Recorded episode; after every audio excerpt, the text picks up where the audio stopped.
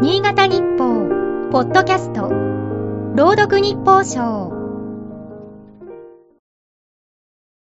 11月20日。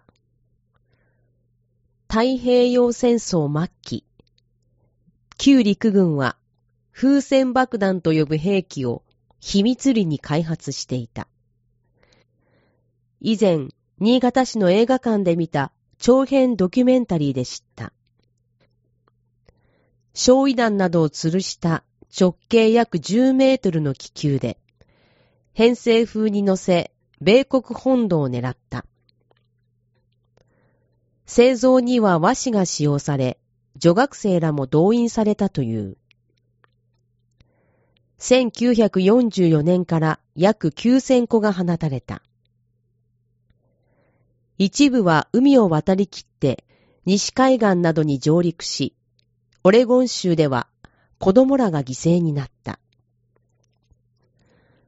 この無差別殺傷兵器を手掛けたのは、神奈川県にあった通称、登りと研究所。毒ガスや偽札といった秘密戦の兵器、資材を陰で研究開発する機関だった。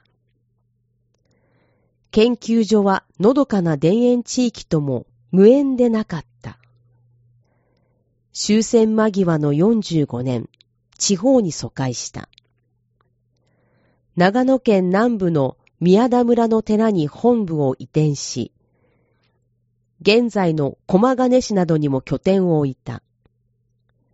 空襲から逃れるとともに、当時想定された本土決戦への準備とも見られている。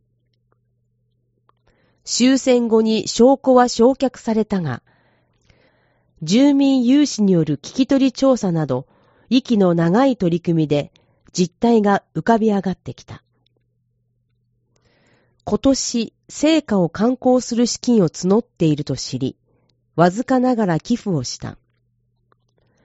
返礼として届いた書籍、新州稲谷に来た謀略機関には、暗い事実が記されている。